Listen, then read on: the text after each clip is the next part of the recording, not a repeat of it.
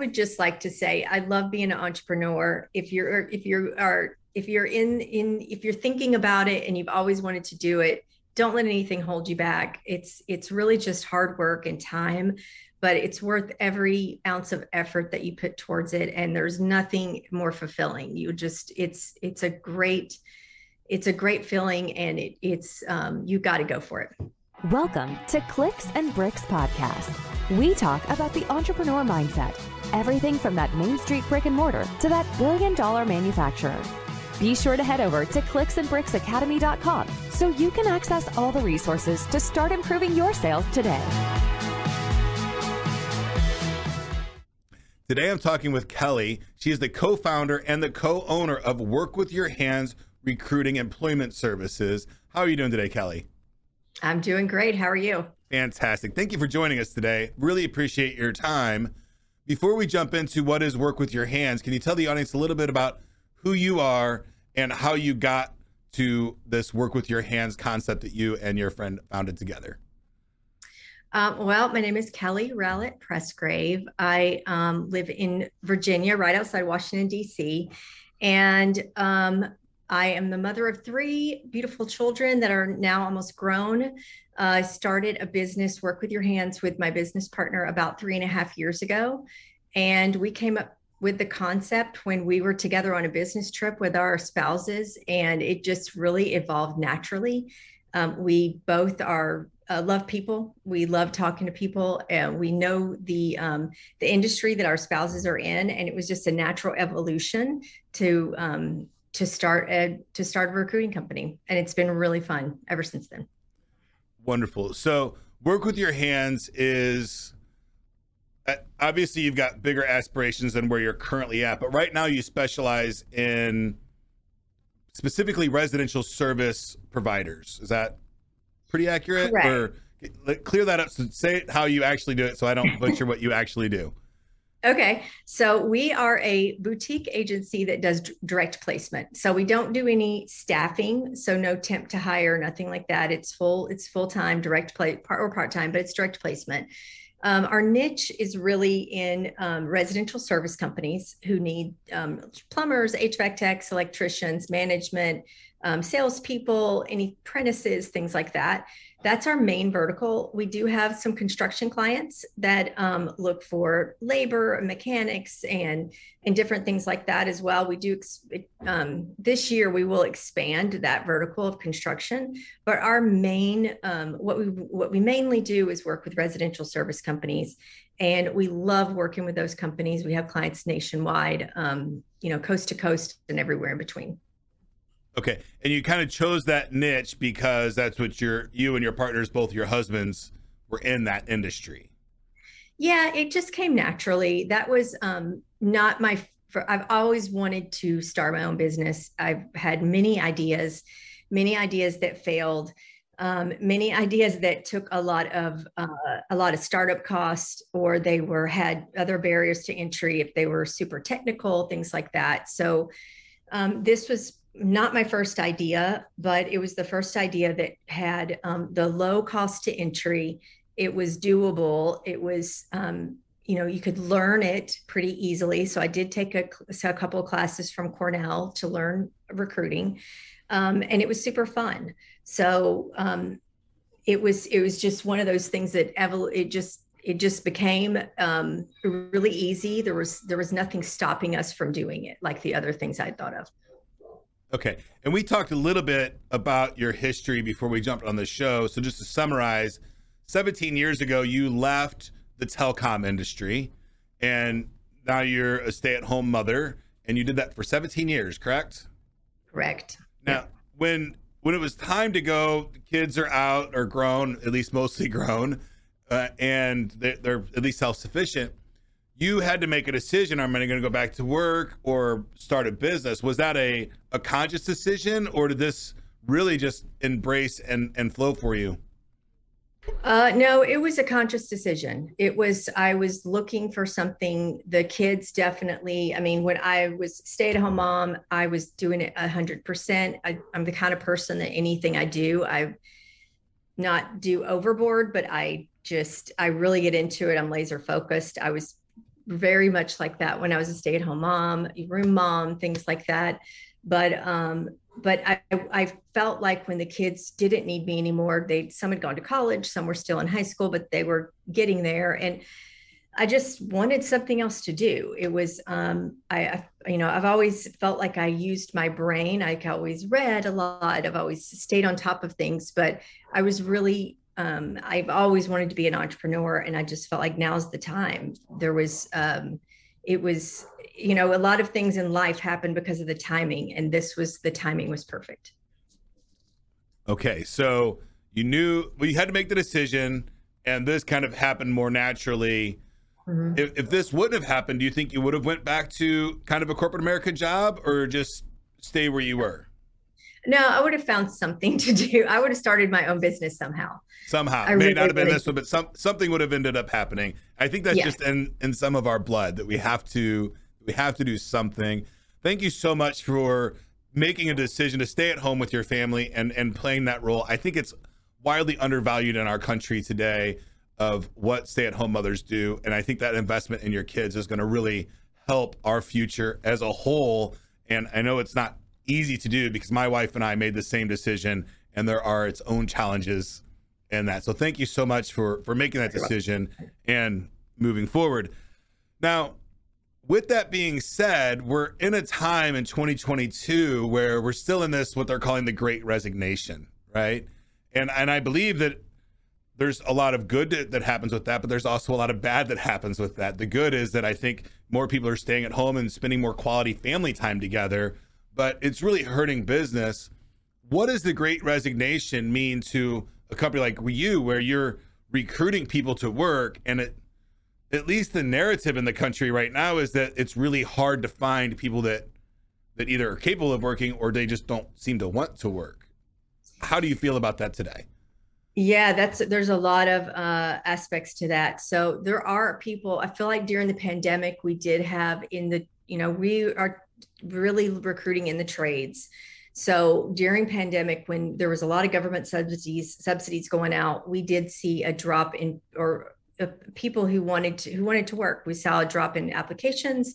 We saw a lot of people that were just afraid of COVID, but there were a lot of people out there that were making do with what the government was giving them and they were fine. So there's that aspect of people just not wanting to work.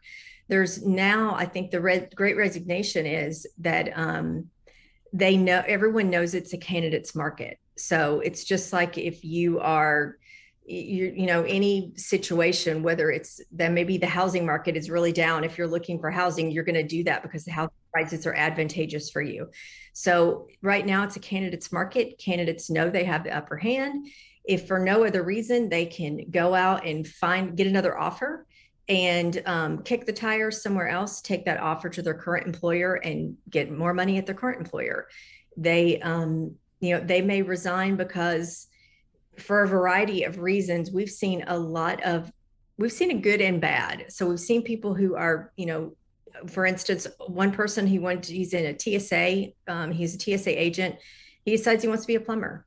He doesn't want to do that anymore. He's resigning, but he's going to a completely different industry.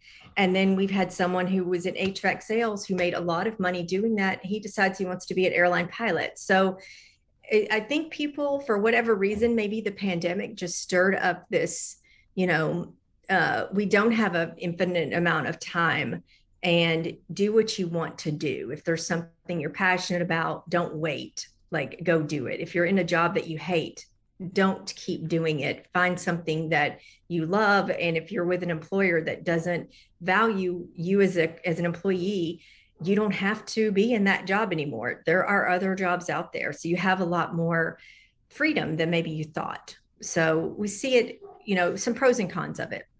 Right. I really don't like the narrative of these kids today just don't want to work because i don't find that to be true at all. When i'm talking to people in their 20s and early 30s right now, I think what's really happening is that they're finally realizing that they have other options.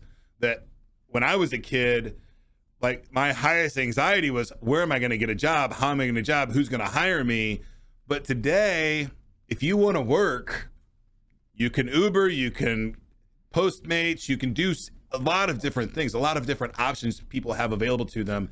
And they can be their unique self and do those jobs. There's a lot of work at home jobs. So I think the employment market is going to be pretty crazy for some time as this this new internet 3.0 2.0 kind of, you know, settles in totally and becomes, you know, long long term a part of our life where this work on demand life lives. But then internet 3.0 is just going to amplify that even more and, and people are going to be able to do whatever they want to do. So my gut feeling on the trade services, even the residential trade services, to get somebody to come to your house to do what would simply be really simple work before, it's going to cost you a lot more in the future than it did maybe two or three years ago. Because I think the only thing you can really do is create great cultures or raise your prices to get people to come in, right? And by raising your prices, you're going to pay your staff a lot more money to do those yeah. jobs. And that's happening anyway because parts are more expensive. I mean, as a residential service company, they're seeing gas is higher, copper is higher, PVC is higher. Every everything they do, the cost to get the, every, I mean, it's just across the board, everything's higher. And you're right, labor is going to follow that trend right up. So um, it it is going to be passed on to the consumer, I'm sure, at some point, and that's just part of inflation. But um but yeah the gig economy that probably threw a whole that's a whole different there's so many factors that that went into the resignation that they're just it's there's a lot going on there. It's not one thing. And i agree there's you cannot do a generalization of one um demographic or one uh, generation and say no. that this generation doesn't want to work because that is absolutely not true. Right. Um, in some I, ways, they're know, more hustlers right? Because they're getting yeah. out, they're they're creating it on their own. They're not asking anybody for a handout or a paycheck. They're saying, "Hey, I'm going to go out and create my own thing." They're making their own futures. I I think it's yeah. great. I love it. As a person, as as a business owner, it is a challenge, right? So you primarily help service providers get staffing for their business and you do this nationwide, correct? Correct.